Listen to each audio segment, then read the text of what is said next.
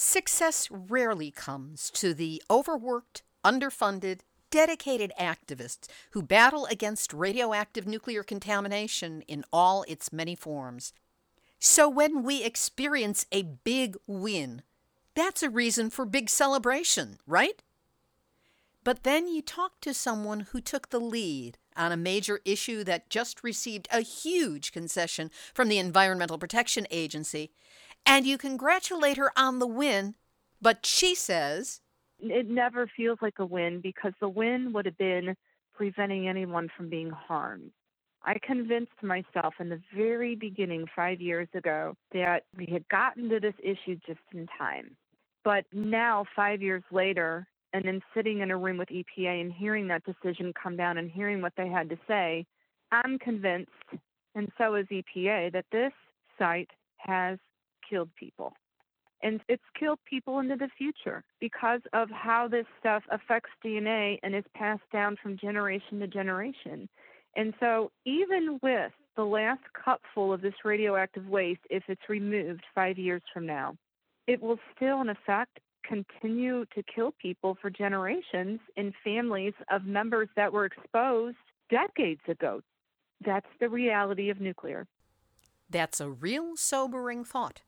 And when you hear something like that, you realize the forever lasting, never ending nature of that seat that we all share. Nuclear hot seat. What are those people thinking? Nuclear hot seat. What have those boys been drinking? Nuclear hot seat. The corium is sinking. Our time to act is shrinking, but our activists are linking.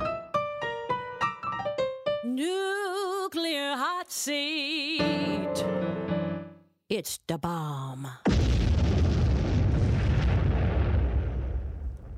Welcome to Nuclear Hot Seat, the weekly international news magazine keeping you up to date on all things nuclear from a different perspective.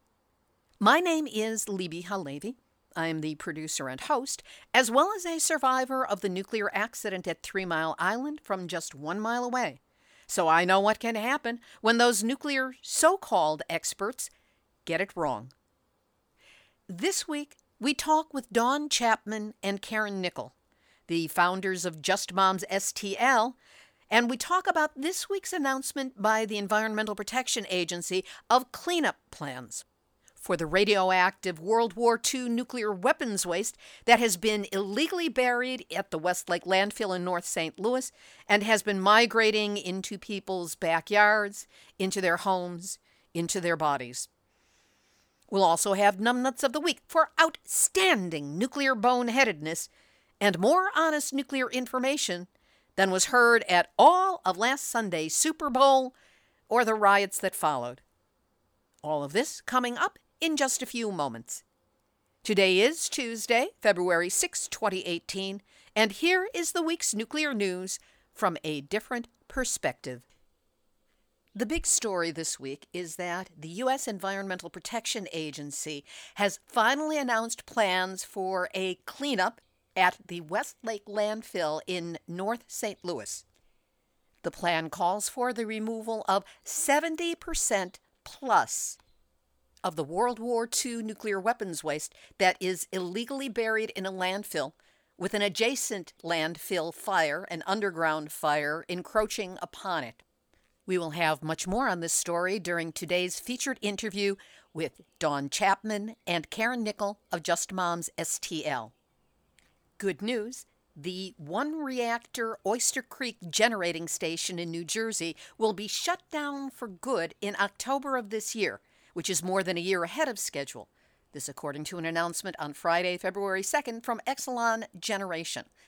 The facility is located 63 miles from Philadelphia and 84 miles from New York City. It had been licensed to operate through 2019. Oyster Creek is a GE Mark I design boiling water reactor, the first and oldest Fukushima design nuclear reactor in the world. According to Paul Gunter, director of the Reactor Oversight Project at Beyond Nuclear, there are still 29 Fukushima style reactors operating in the United States, and he said, None of our country's Fukushima design reactors should have operated for even one more day once we saw the catastrophic events publicly unfold worldwide at Fukushima. But just two days before Exelon's announcement, New Jersey legislators filed an amended version of a bill that would recognize the environmental and fuel diversity attributes of the state's nuclear power plants.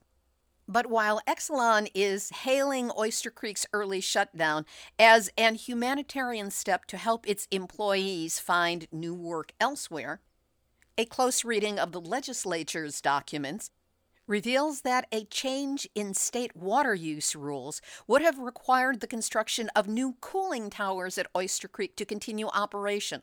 So they just shut it down early rather than having to pay the added expenses. Either way, as of October, it will no longer be in operation, meaning that all we have to worry about then is how in the world we dispose of the reactor and its highly radioactive waste.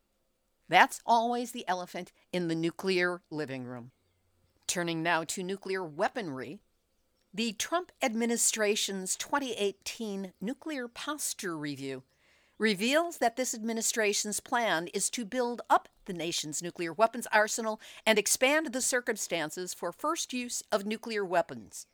The buildup includes the manufacturing of new so called low yield tactical nuclear warheads for sea launched Trident D5 missiles intended to make nuclear weapons more usable for military conflict.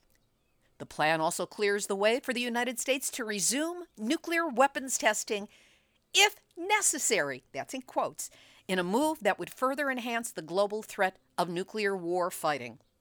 This new strategy opens the door to first use of nuclear weapons, which is prohibited under international law.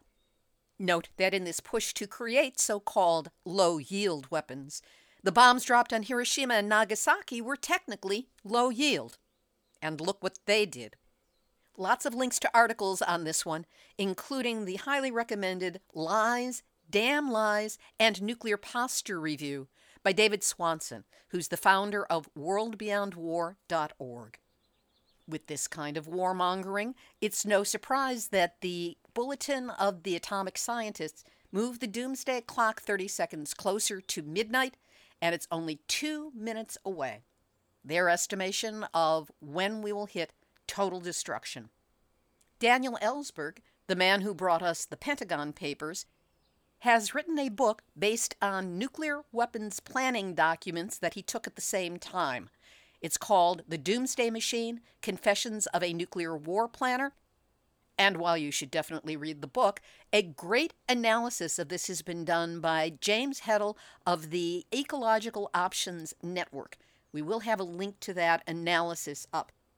Meanwhile, regarding the U.S. and North Korea facing off against each other, Ellsberg said, It's crazy for either side to think of armed conflict with the other, but both sides are threatening crazy actions.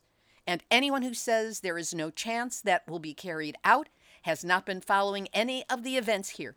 He added, We are in a very serious situation. And in such a serious situation, what else is there to do but Nuclear hot seat, nuclear hot seat, nuclear hot seat, numbnuts of the week. This is evil numbnuts. Henry Kissinger, that old warmongering warhorse who was Secretary of State under President Richard Nixon and the mastermind behind the secret bombing of Cambodia during the Vietnam War, as well as several other massacres, has weighed in on the current political climate to declare that a nuclear first strike against North Korea is tempting. That's the word he used tempting. Tempting? Dude, when you're watching your weight because of the clogged arteries in your heart, a fine French pastry for dessert is tempting. Spending too much money on some inessential luxury that catches your eye is tempting. But incinerating a country and its people with a nuclear first strike is something you find tempting? At what devil do you still worship?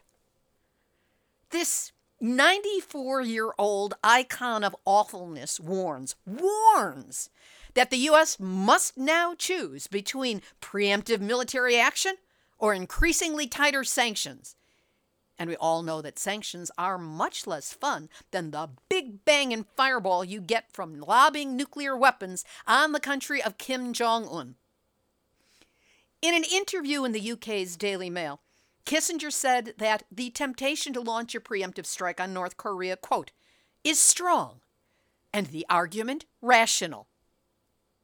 Who the hell is this man, this war criminal, to call the decision to commit nuclear war rational?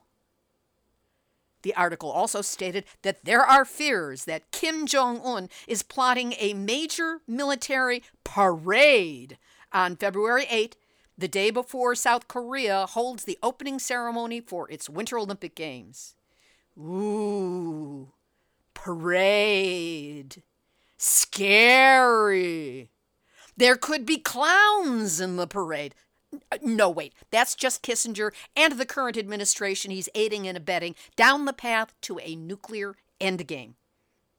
There's so much more that could be said about this, but one major question remains.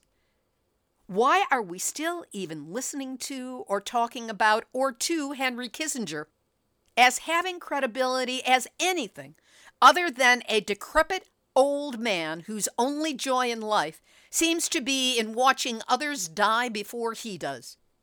If his temptations are followed through on, we may all be signing off together. Because you just know damn well that Kim Jong un will not face nuclear Armageddon alone. He will do his best to take the rest of us with him. And that's why Henry Kissinger lover of death with blood on your hands? You and your temptation to commit nuclear war are this week's Nuclear Hot Seat, Numbnuts of the Week. And I swear I recorded that before I heard that Trump had ordered a military parade. At least now we know why he did. And it has nothing to do with France. One last U.S. story. Late last year, Bob Alvarez published an article pointing out how the Congressional Budget Office, which set a $1.2 trillion price tag for the modernization of the U.S. nuclear weapons arsenal and productions complex, they seriously underestimated the amounts by excluding the costs for environmental restoration and waste management. This would amount to an additional $541 billion in legacy costs. Not exactly chump change. We'll link to this article on our website, nuclearhotseat.com, under this episode, number 346. In Japan, the Environment Ministry plans to conduct a demonstration project sometime this spring to test the safety, put that in quotes, of burying waste generated by the decontamination work following the 2011 Fukushima nuclear disaster of a triple meltdown soil waste from eastern and northeastern areas of the country other than Fukushima Prefecture, of course the most contaminated, will be covered with uncontaminated soil at sites in villages in Ibaraki and Tochigi prefectures, with radioactive levels around the locations being measured. To understand about the radiation dangers in Japan, including in Tokyo, listen to Arnie Gundersen of Fairewinds Energy Education on Nuclear Hot Seat number 344 from January 23, 2018. It's a shocker. And two numbnuts adjacent stories. Shipments of the compressed salted nori seaweed snacks, otherwise known as green laver, from Fukushima Prefecture restarted as of Monday, February 5th and Tokyo Electric Power Company's TEPCO's PR flacks are hoping to double the number of visitors to its still highly radioactive facilities by 2020, seeking to use the Olympic spotlight to clean up the region's image. TEPCO is now accepting requests for tours from groups of local residents, embassy officials, and school students, though it is yet to accept individual applications. About 10,000 tourists came last year, and TEPCO aims to double that to 20,000 by 2020. Very alliterative, when Tokyo hosts the Summer Games. According to TEPCO official Takahiro Kimoto, the inspections will help revitalize the region and reduce reputational damage. Yeah, but it does absolutely nothing to the radiation levels. We'll have this week's featured interview in just a moment. But first, nuclear bombs, radioactive nuclear waste, leaking reactors, bank breaking cleanups, ongoing radiation contamination. You know, when it comes to nuclear, it seems that there is no end to the stories, the insanity, the numbnutsery of it all. And let's face it, most mainstream media pays only fleeting attention when a story bobs to the top of the news cycle, like it just did in North St. Louis, or when we get hit with so much ramp up in plans, plans for a nuclear war. But that mainstream media coverage often proves to be hit or miss, or hit and run when the news cycle shifts and they move on. That's why you and so many others turn to Nuclear Hot Seat for your nuclear news. Everything reported here is researched, verifiably sourced, and footnoted, even if it is delivered with more than a little attitude. But as the stories come flying at us thick and fast, it's important to keep up with nuclear developments with, a, with an, under, with an under, understand, understand of continuity of stories and their context. And that is what Nuclear Hot Seat is here to provide, along with interviews with genuine experts on all things nuclear who do not go along with the radioactive industry's party line. In order to provide you with this information every week, we incur costs, and that's why I'm reaching out for your help. Without your support, Nuclear Hot Seat would not be able to continue following this onslaught of nuclear stories. So if you're grateful for the news, the background information, and insights you get from this show, help us keep doing it. Yes, it's the D word asking for a donation so that we can meet our expenses. You can make it a one time donation of any size or set up a monthly sustaining donation. Either way, it's easy to do so. Just go to nuclearhotseat.com and click on the big red donate button. For those of you on a budget, and let's face it, who isn't? We've set up an easy, inexpensive way for you to help us out. You can buy Nuclear Hot Seat a monthly cup of coffee. Send the show a monthly $5, the equivalent of a cup of coffee and a nice tip to a barista. Trust me, It'll be going to the show's many online expenses, not any overpriced coffee. You can make that donation easily by clicking on the big green donate button at nuclearhotseat.com. Please, do what you can to help keep Nuclear Hot Seat going so you can continue getting the information that shows you what's really going on in the nuclear world. Know that whatever you can do to help, I am deeply grateful that you're listening and that you care. Here's this week's featured interview. As you heard, the EPA finally announced its intentions to clean up the radioactive World War II nuclear weapons waste illegally buried at the Westlake landfill, waste that has been destroying the health and lives of men, women, children, and the unborn in North St. Louis. 70% plus cleanup pledged by Administrator Scott Pruitt, and the agency seems down with the plan. But is it good enough? There's a lot of debate taking place as those who haven't known about this story find out about it, and those who have known about it for a while freely provide their opinions as to whether the plan is enough, or it's a ripoff, or, well, you know social media and how easy it is to criticize the little red hens who actually baked the bread. But this monumental decision by the EPA was put in motion and pushed forward and messaged and followed through on brilliantly by a group started and led by just two women, two moms, who called themselves just moms, as in, well, we're just moms. But I think that it's really short for justice. Today, we talk with Dawn Chapman and Karen Nickel, the two who founded the group Just Moms STL and shepherded the protest of the radioactive waste found in their neighborhood, in their backyards, even inside the houses where they and others in their community live. David and Goliath doesn't even come close. Here's our interview, recorded on Super Bowl Sunday, February 4, 2018. Dawn Chapman and Karen Nickel. It is so good to have you with us this week on Nuclear Hot Seat. Oh, it's good to be here, Levy. Thanks for inviting us, Levy, as always. First of all, congratulations on a battle fought long and hard to get us here. Thank, you. Thank you. you. Give us a recap from your perspective on what you were asking and what the EPA announced as the plan for the Westlake landfill. This is Karen. I think that overall, a recap would just be finally, we have got movement, we've got a decision, a proposal out there now that we haven't seen in 10 years, and it opens the door for us now, and it actually gives us some direction.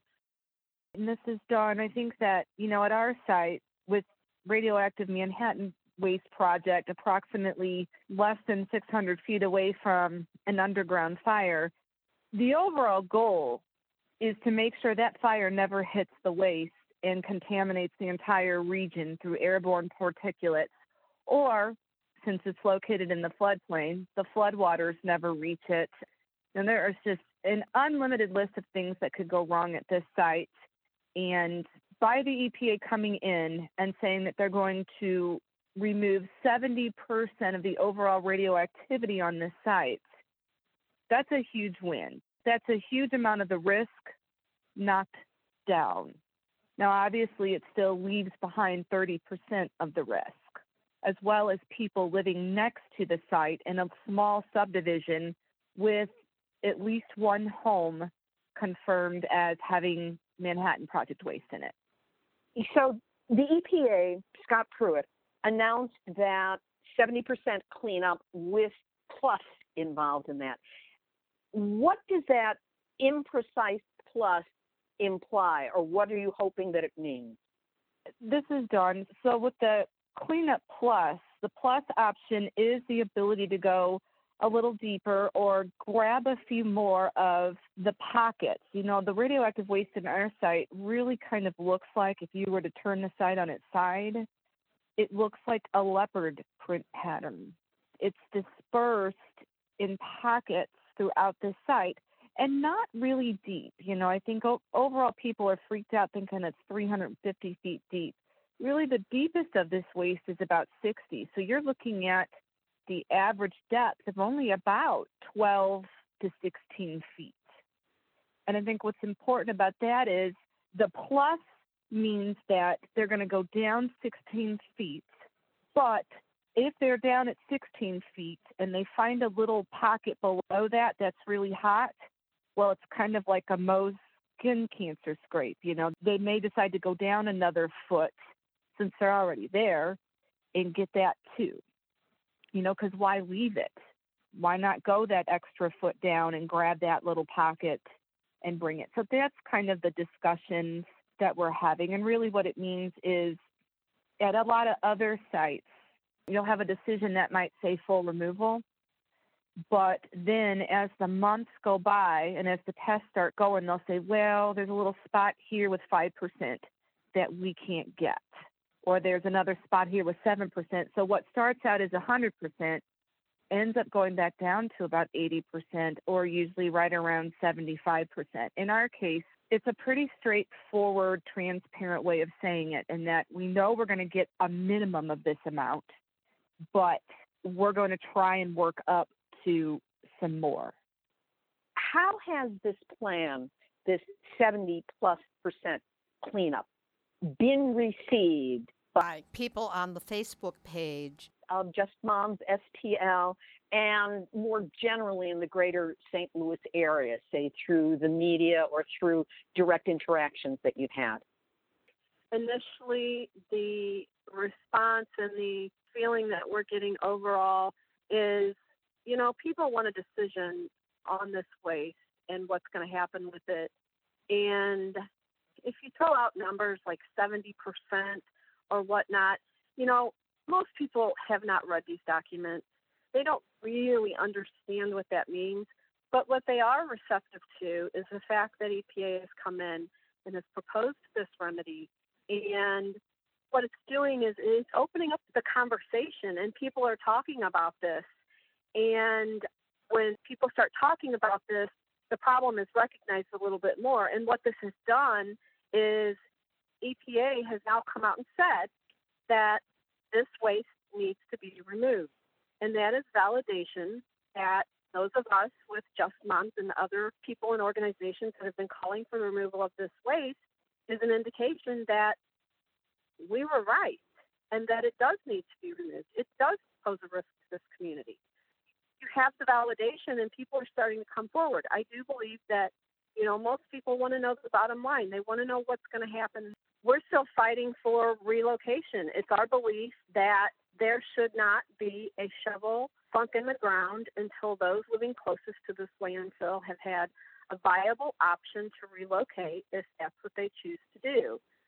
So I think overall it's been well received. And I also think because we are a strong community and we have taken so much time to educate these people in this community that they understand that this was a huge victory, that this was an open door moment, and that we now pretty much have a seat at the table. Is there a timeline that has been given for when this is supposed to start? Sweetie, this is Dawn, and I think that is probably one of the most important questions because so now that we've had a proposed decision, it's a new day here, and we are wrapped up in, quite frankly, a legal battle, if you will, because now there is a 45 day public comment that starts on Tuesday. And the problem is, is that depending on what participation looks like, depending on many other issues that can come up, these all affect the timeline. And then from the public participation comes the overall signing of what's called a record of decision. That is the legal document that Administrator Pruitt will have to sign saying, okay, on your mark, it's set, go. And then from them comes the planning. It's called the implementation phase, where basically they start prepping the site and preparing to actually do the record of decision. So we have the battle is far from over. If anything, as hard as it's been the past five years, here's where it gets twice, three times as hard because at any of these steps, there are things that can be thrown out by the responsible parties or change that could set this back. What are some of those things that could set you back? You know, if more people want to comment, then that period is extended. Depending on some of the feedback they get, they may decide to add things in the plan that make people, like for instance, maybe they want to do this work under a covered structure, you know, with zero pressure, those types of things. But either way, it's a very formal process now. Up until now, we've kind of been flying in the wind, if you will, you know, waiting on EPA, waiting on anybody to come back whenever they darn well felt like it for, you know, responses and for meeting dates. Now that we're in this formal period, it's okay, you have 45 days for public comments, and we're going to host two meetings as EPA in those.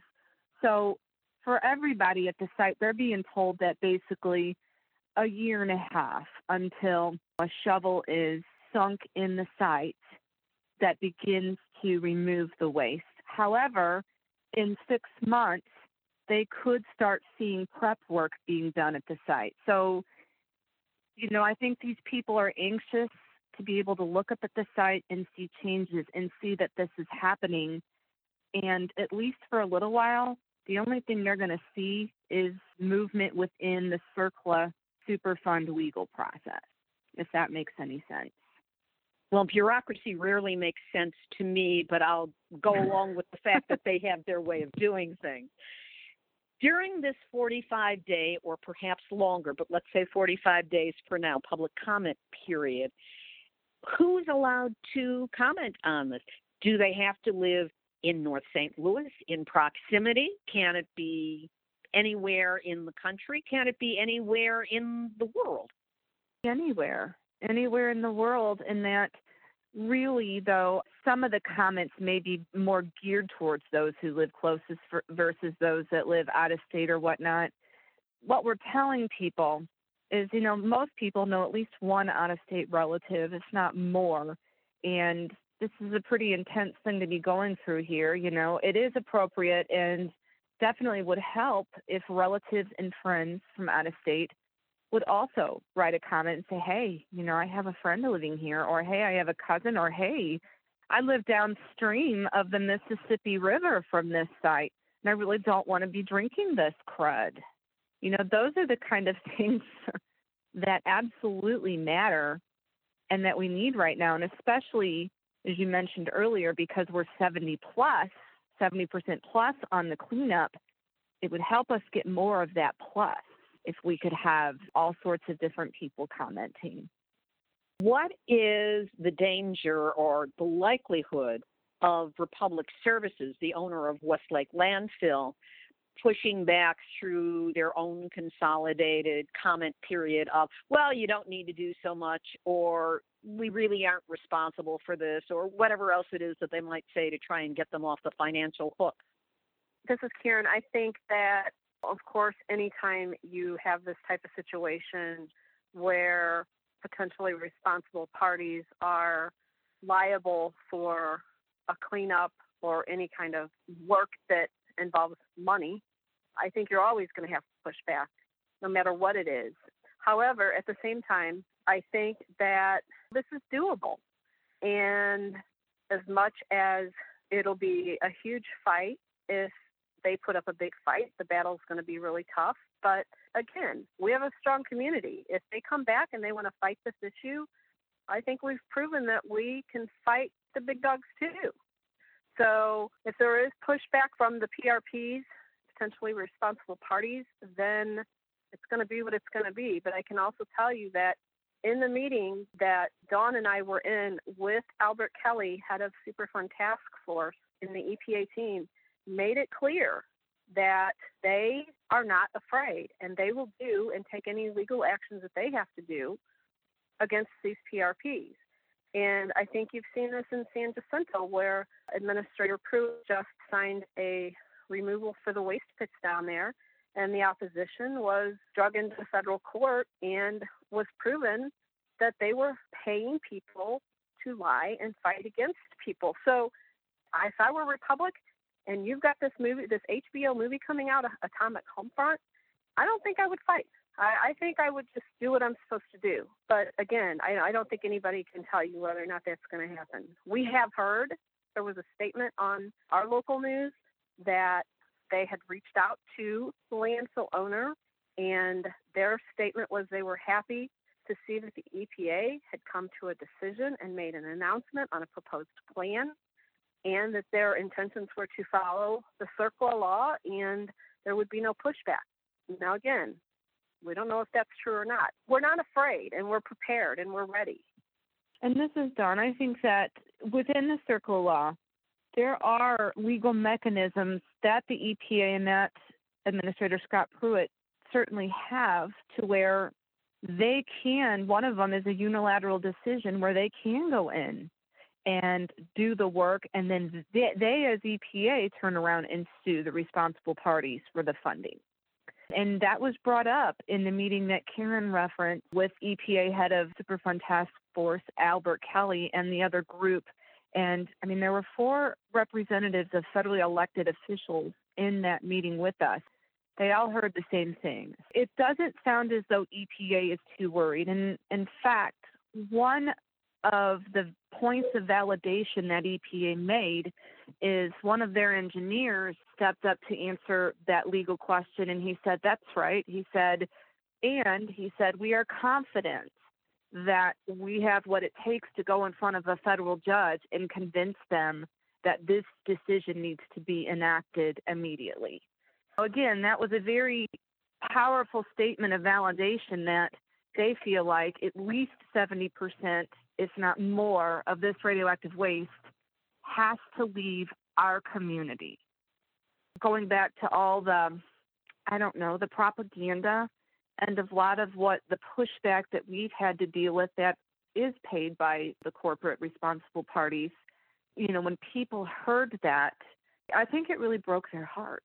I really do. I think in these situations, living around sites like these, when you get that kind of validation, it's not a aha, see, we were right.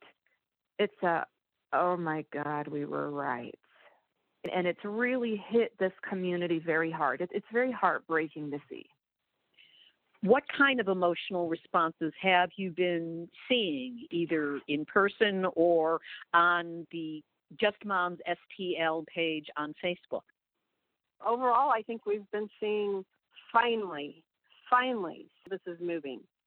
I think, though, that with this, it has also brought out a lot more people talking about their illnesses. We're seeing it pretty much everywhere. Uh, Dawn and I can't go anywhere. I was just at a Super Bowl party tonight, and the topic of conversation was about the landfill, but what about the illnesses? And people talking about, I've had this or that cancer, or it's all coming out now. It's not just Coldwater Creek, it's people that live in Maryland Heights and Bridgeton near this landfill that have grown up near this landfill. And while the decision for Dawn and I especially was emotional, it's very emotional to know that this has the potential to have caused these things to these people. So it's sad, it's happy, it's anger, it's frustration. I know for me personally, the first day when we heard of everything and it was overwhelming and I was trying to process it and I was thankful and happy and feeling like we've accomplished something and feeling like the new fight's just begun. And the next day, I was angry. I was so angry that it took five years of mine and my friends' life fighting these people to get to this point that we are today. And the point that we are today is just the beginning again. So I think people's emotions are all over the place.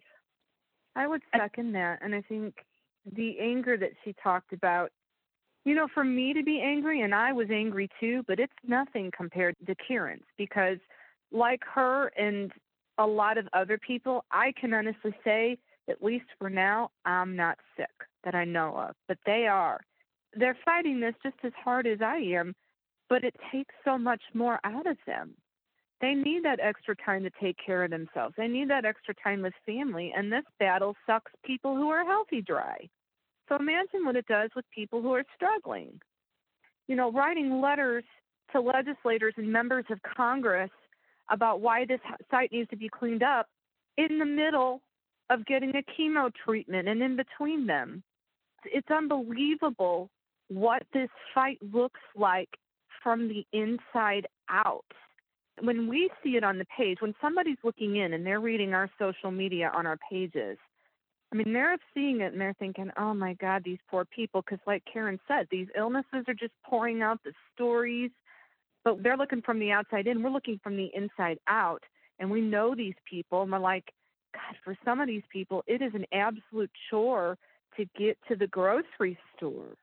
Or, you know what, in our situation, even writing press releases in advance, trying to anticipate the release of this information, we're asking somebody to write the press release and help us with that who has suffered numerous bouts of cancer and is very young, who this radioactive waste in a different location in St. Louis has absolutely devastated her life. And yet here she is having to compose herself and help us write a press release that's going to go out. I mean, it's really insane.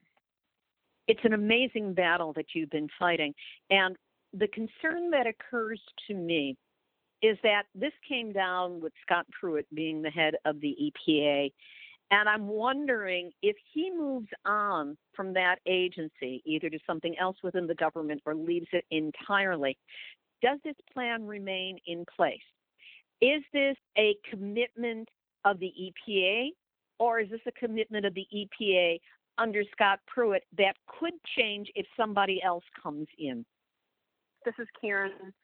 I brought that question up while we were in the discussions uh, with this meeting we had, and hypothetically speaking, it's a possibility that Scott Pruitt may move to the Attorney General, or we'll have a new administration come in. I mean, those things are all very possible that, yes, it could be undone we have to get the record of decision signed. And I think, Dawn, correct me if I'm wrong, but even at that point, there is a possibility that some of these things could be undone.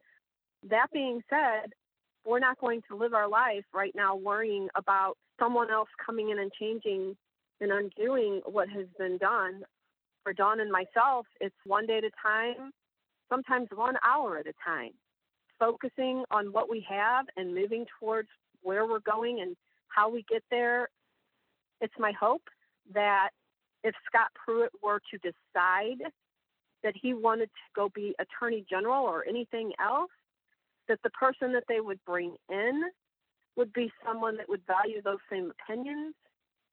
But again, that is not something that we can look into a crystal ball and, and figure out. And this is Dawn. I think what Karen said ties very strongly in with the emotions on the page, in that while we take this hour by hour, I think that there's a lot of people that are recognizing for the first time that this battle is not truly over until the last shovelful is out of the sites. And I think that one of the things that I'm the most grateful for, you know, there have been other people at other sites across the nation, for instance, the Rocky Flats Downwinder Group, who have reached out on our site and have just kind of done the congratulating, but done a little uplifting and, and done a little bit of a reality check and said, hey, we declared victory too soon when our decision came out and everybody was off celebrating the victory and relaxing and we didn't watch it close enough. Or we watched it re- some of them watched it very close but there was still a lot of sneaky stuff that happened. And so i think that there's this feeling that once the battle is won everybody goes home and celebrates and that's not the case. And then even in reality it never feels like a win because the win would have been preventing anyone from being harmed. And we, I think, at least myself in the beginning, I convinced myself in the very beginning, five years ago, that we had gotten to this issue just in time. But now, five years later, and then sitting in a room with EPA and hearing that decision come down and hearing what they had to say, I'm convinced, and so is EPA, that this site has killed people and it's killed people into the future because of how this stuff affects DNA and is passed down from generation to generation. And so, even with the last cupful of this radioactive waste, if it's removed five years from now, it will still, in effect, continue to kill people for generations in families of members that were exposed decades ago to it. And that is such an unfathomable thing, but that's the reality of nuclear. And that's the reality of what has happened at our site and other sites around the nation. And it's just a very jagged pill for people to swallow. And there's a circular grieving process that doesn't have an end to it. This is Karen. I think that when you're looking at saying, yes, we need to remove this waste for the risk of long term exposure and what that looks like. I think that we already know what that looks like because it's already been 40 years that it has sat there and it's already been to the long term. And we are seeing those people sick from that. And while that's a great thing that from now, this day forward, we're going to remove it and, and it's going to be gone and that long term risk will end, the fact remains is that we already have been through the long term for most people that have lived in this area and been exposed to this waste. Mm. So it's bittersweet. I know that a lot of people are like, you know, you guys don't really sound so happy. One, we're exhausted. Two, we have a lot of work to do, and we know that. And we are excited, we are happy, and we are ready to go. But there's a lot of work to be done.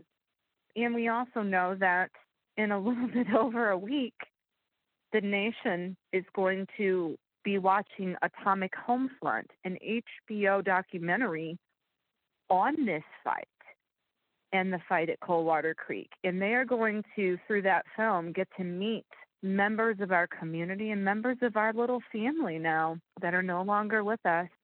They're going to get to view this battle on a very personal level and a lot of them are are going to be people who are just waking up to the fact that did and didn't know about this and possibly were exposed to this waste and it feels like there's a bit of a rush i think for some of us to get ourselves you know get our stuff together emotionally so that we can jump right into handling that. You know right after the decision the two of you made a very brief video that you posted to report to people as to what had happened. And I have to say that you both looked somewhere several miles beyond knackered. What did you do? What were you able to do to give yourself some celebration or some recovery? Or have you had a chance to do either? Whew. I don't think we've had the opportunity to do anything. This is Karen. Uh, whew. First of all, when we left that room, and I'm not afraid to say it, we were crying, and it wasn't just a sniffle cry. it was sobbing. It was very emotional in that room, and we left the room. We did the video. By the time we got back to my house, the press was already here, and it was a complete full day of press. And then we went straight into an emergency meeting that we called for the community. And since then, it's been nose to the grind on the Facebook page. You know, like Dawn said, for the next week, we're going to have to man the page, pull ourselves together emotionally, get on the same page with how Dawn and I are going to move forward handling 18,000 people on a Facebook page that is growing by leaps and bounds and who have questions and you have new people and it's hand holding again, just like it was in the beginning, to somewhat educate these people. And then we've got the rush of the film coming on next Monday on February 12th. So I don't know about you, Dawn, but I I haven't had time to do anything. I went to a Super Bowl party for a couple hours this afternoon, and the conversation was about the landfill. You don't escape it. There's no, you know, there's just no time. That's true. And I think for me, I haven't had time to escape it. But what I have been able to do, at least in my mind, is forgive myself, past, present, and future, for any of the ball of crazy emotions that I'm going to feel two seconds from now and that I felt five seconds ago. You know, I mean, and I think because we're, it's like watching a mirror when I look at the page in social media because I'm watching everybody else do that too. And you know obviously after talking to yourself too and talking to karen I, I know that what i'm feeling is perfectly normal and that it could change a week from now and it's just going to be what it's going to be. I, I think karen pointed out the bigger thing is it's something that we are working on is that we do have to find a time to escape but it's very hard because you know for karen she can't escape it. Every time she feels an ache or pain, there it is. She knows that this is the cause of it. But we literally can't go anywhere. My daughter, for instance, has a Girl Scout meeting tomorrow night after school. And I've already had two moms message me and say, Are you going to be there? We've got some questions. You know, we can't wait to hear. And I thought, Oh my God, really? You know? And and I literally I'm like what do I do? I don't, you know, but that's that's how it's been, and I anticipate with Atomic Homefront that's how it's going to be. So, for the listeners out there, yeah, suggestions welcome ways to unwind that brings me to the question that I always ask, and that is what can the listeners of Nuclear Hot Seat do to assist and support you? Yes, make comments during the 45 day public comment period, that goes without saying, but what, if anything else, can they do to help? I think it's important right now for people to join the Facebook page, the Just Moms STL Facebook page, and the West Lake Landfill Facebook page. If you don't live in this area, offer these people some support. Kind words are great because we are a very sick and dying community here. And while I keep saying that our community is strong, we are sick. We need to be lifted up. So whenever people just post, you know, hey, we're rooting for you guys or whatever, it means the world to us. secondly, next biggest thing is if you have HBO, tune in to the premiere on HBO February 12th at 7 p.m. Of course, it will run throughout different programming on HBO at different times after that, but watch the film and share it with other people, share the Facebook pages. You can donate to Just Moms. Dawn and I foresee this issue to last for several more years, and every little bit helps to help keep us sustain what's going on and, and continuing the Just Moms group and keeping people informed and educated. We have a donate button on our Facebook pages. We have a donate button on our um, website. So if anybody wanted to donate, that would be very much appreciative. I think that what Karen said about joining the page, there are things that we know that we're going to need in the coming weeks and months, but we don't know exactly what they are yet, and ways that you, as the listener, may be able to think of that you can help us that we don't even know to ask for. And I think that's why it's really important to get on those pages as well, so you can follow what's going on, and especially if you're a person in the activist community that's been through something similar you are probably very wise to what we're going through, and you may be able to help us in ways that we can't even think that we need help right now.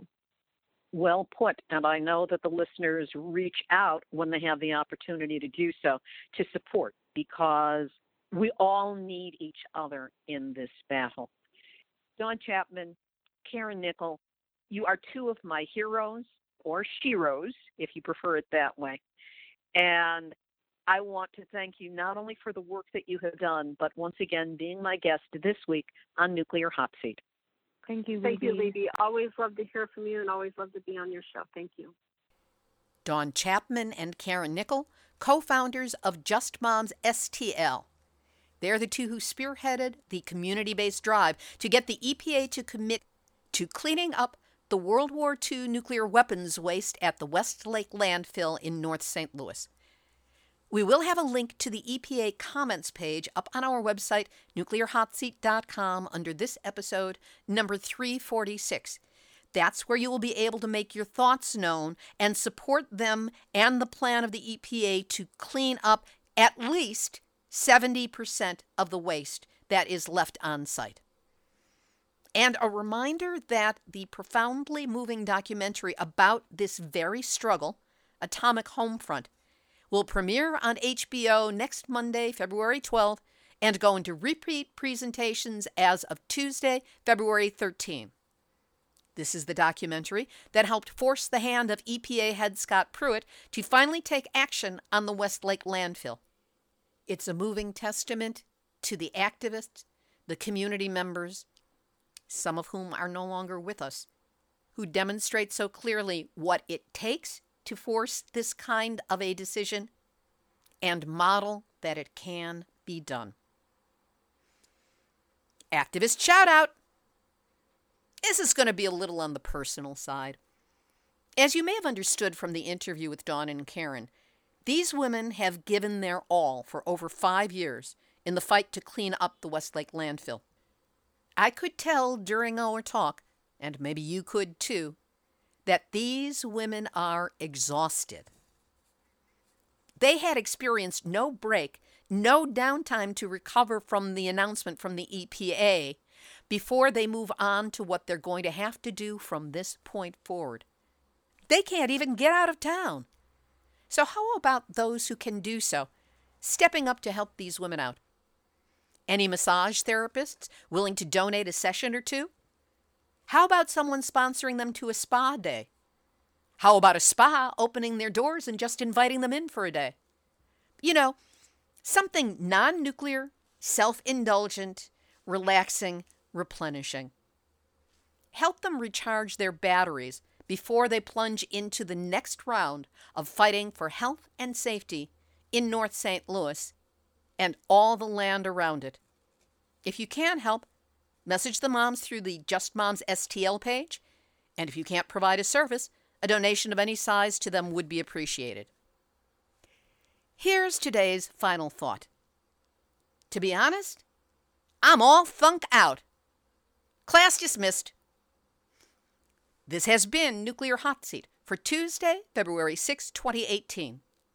Materials for this week's show has been researched and compiled from nuclear-news.net and Sean McGee, dunrenard.wordpress.com and Hervé Courtois, stlouis.cbslocal.com, stltoday.com, wallstreetjournal.com, Beyond Nuclear, app.com, alternet.org, businessinsider.com, huffingtonpost.com, worldbeyondwar.org, truth-out.org, dailycause.com, dailymail.co.uk, mprnews.org, planetarianperspectives.net, washingtonspectator.org, japantimes.co.jp, thespec.com, defense1.com, ianfairlie.org, the Soul Dead Cubicle Drones grinding out press releases for World Nuclear News, the Nuclear Regulatory Commission, and a shout out to the Nuclear Hot Seat listeners and followers literally around the world, 123 countries and counting. You are the ones who show your love for life on this planet by being the kick ass defenders of nuclear truth and supporters of atomic awareness that you are. Thank you so much for gathering at the Facebook Nuclear Hot Seat blog page and podcast page. And if you haven't yet, be sure to stop by one or both. Click like, post, and share. If you know of a radio station in your area that would be interested in joining the growing list of broadcast affiliates carrying Nuclear Hot Seat, you can contact us with their info at info at nuclearhotseat.com. Theme music written by me, sung by Marilee Weber, accompaniment by John Barnard, recorded at Winslow Court Studio in Hollywood. Want to get Nuclear Hot Seat delivered via email every week? You won't lose out on any episodes that way, and it is easy. Just go to nuclearhotseat.com and on the homepage, look for the yellow box. That's where you can sign up for one, count them one, and only one weekly email, which contains the link to the latest show. Now, if you have a story lead, a hot tip, or a suggestion of someone to interview, send an email to info at nuclearhotseat.com. We are copyright 2018, Libbe HaLevy and Heartistry Communications. All rights reserved, but fair use allowed as long as proper attribution is provided. And if you appreciate weekly verifiable news updates about nuclear issues from around the world, take a moment to send a donation of any size to nuclearhotseat.com. This is Libbe HaLevy of Heartistry Communications, the heart of the art of communicating, reminding you that, as Margaret Mead said, never doubt that a small group of thoughtful, committed citizens can change the world. Indeed, it's the only thing that ever has. And we just saw that in action. Okay, campers, you have just had your nuclear wake up call. So don't go back to sleep, because we are all in the nuclear hot seat. Nuclear hot seat. What are those people thinking? Nuclear hot seat. What have those boys been drinking? Nuclear hot seat. The corium is sinking. Our time to act is shrinking, but our activists are linking. Nuclear hot seat. It's the bomb.